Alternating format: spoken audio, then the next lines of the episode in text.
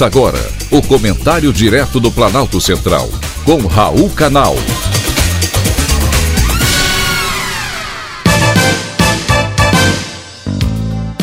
Queridos ouvintes e atentos escutantes. Assunto de hoje: golpe virtual. Os crimes virtuais se multiplicam. Todos os dias, o noticiário informa de um novo golpe feito pela internet. São as falsas empresas de turismo os golpes das criptomoedas, das vagas de emprego, do falso apaixonado. Recentemente, eu fui mais uma vítima desse golpe. Primeiro, criaram um perfil fake do meu escritório. Mandaram mensagens para vários dos meus clientes e até mesmo para ex-adversos, pedindo dinheiro para pagar liberação de alvará. Depois, criaram um perfil de WhatsApp com minha fotografia e também tentaram aplicar golpes em clientes. Agora clonaram meu WhatsApp e estão mandando mensagens para todos os meus contatos, convidando para participar de um grupo com meu nome e minha fotografia. Todo dia, novas criatividades que não tem limite para esse tipo de golpe. Essa espécie de golpe está sendo cada vez mais frequente pela dificuldade em rastrear e localizar o seu autor. Enquanto o criminoso não é identificado, os golpes continuam sendo realizados.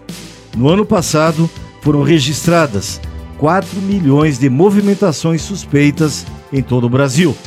De acordo com o indicador de tentativas de fraudes da Serasa Experian, esse número mostra um aumento de 16,8% em relação ao acumulado de 2020, quando o índice registrou 3 milhões e meio de ataques pela internet.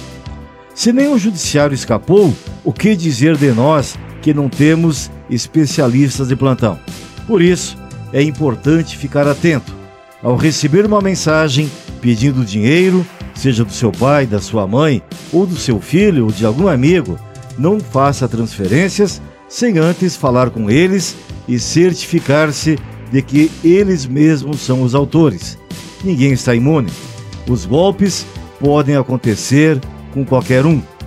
No meu caso, além de dinheiro, os golpistas estão mandando mensagens difamatórias, caluniosas e injuriosas.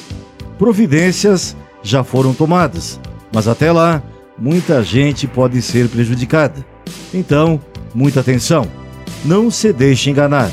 Há na justiça brasileira aproximadamente 75 milhões de processos em tramitação de golpes pela internet, de acordo com o relatório da Justiça em Números 2021 do Conselho Nacional de Justiça. Com o desenvolvimento dos serviços digitais, cresceu também o número de golpistas que se aproveitam desses meios para fazerem as suas vítimas. Não seja uma delas, não seja próximo. Foi um privilégio ter conversado com você.